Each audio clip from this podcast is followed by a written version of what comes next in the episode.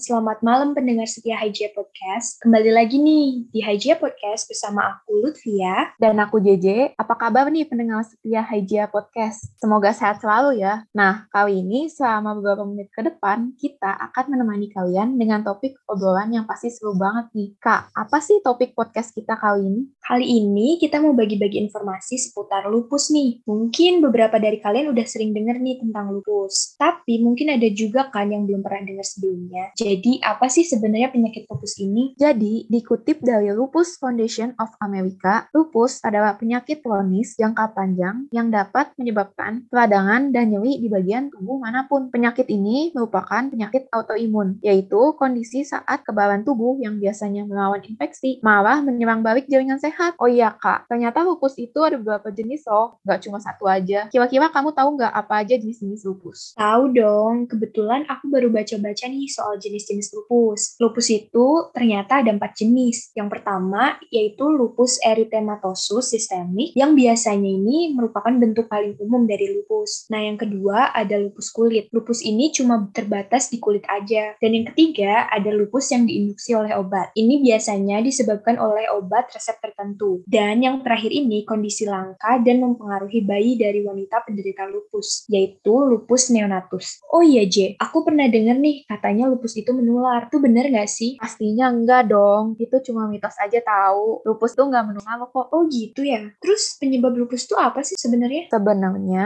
nggak ada yang tahu pasti penyebab lupus itu apa. Tapi lupus dan penyakit autoimun lainnya bisa jadi diturunkan dalam keluarga. Para ahli juga berpikiran kalau itu mungkin adalah perkembangan respons terhadap hormon tertentu atau pemicu lingkungan yang bisa menyebabkan gejala atau memperburuk gejala penyakit. Menurut Mayo Clinic, ada beberapa pemicu potensial. Di antaranya, yang pertama, sinar matahari. Paparan sinar matahari atau sinar UV bisa menyebabkan lesi kulit lupus atau memicu respons internal pada orang yang rentan. Kedua, infeksi. Infeksi dapat memicu lupus dan menyebabkan kekambuhan pada beberapa orang. Tiga, obat-obatan. Obat-obatan seperti obat kanan darah, obat anti kejang, dan antibiotik dapat memicu lupus. Ada juga obat sulfa seperti Bactrim dan Septra yang bisa bikin orang jadi sensitif sama sinar matahari. Dan yang terakhir, kelelahan dan stres juga dapat jadi pemicu potensial lupus loh. Oh, berarti lupus itu juga bisa dipicu dari genetik dan lingkungan ya? Yap, benar banget tadi kan. Aku udah ngasih tahu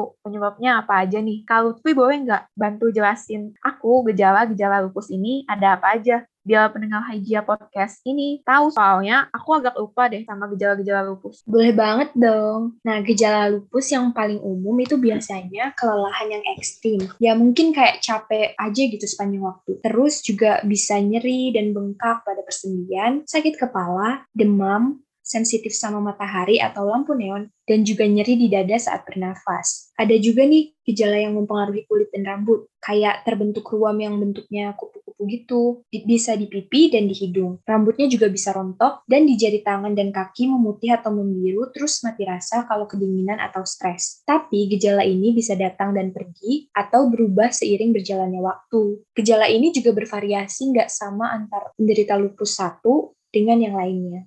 Wah, banyak juga ya gejalanya. Nah, untuk pendengar Hygia Podcast, kalau sekiranya kalian merasa gejala-gejala yang tadi disebutkan, bisa langsung pergi ke dokter ya, supaya bisa didiagnosis dini dan segera mendapat perawatan. Nah, iya tuh, bener banget apa yang diomongin JJ. J, kamu tahu nggak siapa aja yang bisa beresiko terkena lupus? Siapa pun bisa terkena lupus, tapi menurut Lupus Foundation of America, ada beberapa orang tertentu yang mempunyai resiko lebih tinggi terkena lupus, seperti wanita usia 15 hingga 44 tahun, kelompok ras atau etnis tertentu seperti orang Afrika Amerika, Asia Amerika, Hispanik atau Latin, Amerika asli, atau Kepulauan Pasifik, dan juga orang yang memiliki anggota keluarga dengan lupus atau penyakit autoimun lainnya.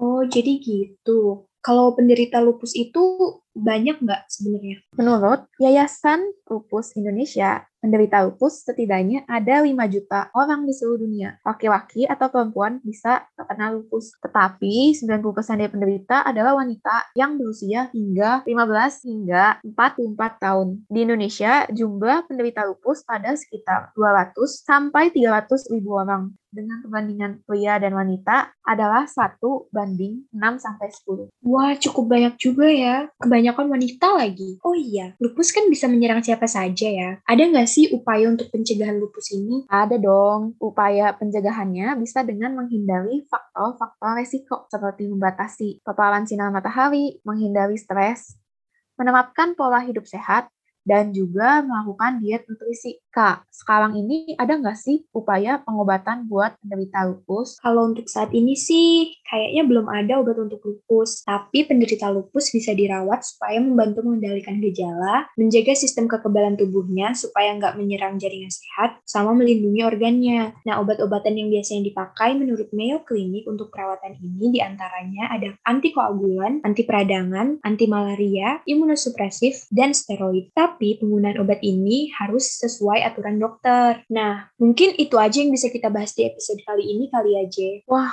nggak kerasa ya, kita udah dari penghujung episode podcast kali ini. Semoga informasi-informasi seputar lupus yang tadi kita bawakan bisa bermanfaat buat pendengar Hijia Podcast semuanya. Yap, bener banget nih. Terima kasih untuk pendengar setia Hijia Podcast yang sudah setia mendengarkan episode kali ini. Jangan lupa untuk share dan dengerin episode lainnya supaya dapat informasi lain yang nggak kalah menarik. Aku Lutfia. Dan aku JJ, pamit undur diri. Selalu jaga kesehatan dan sampai jumpa di episode selanjutnya. Dadah!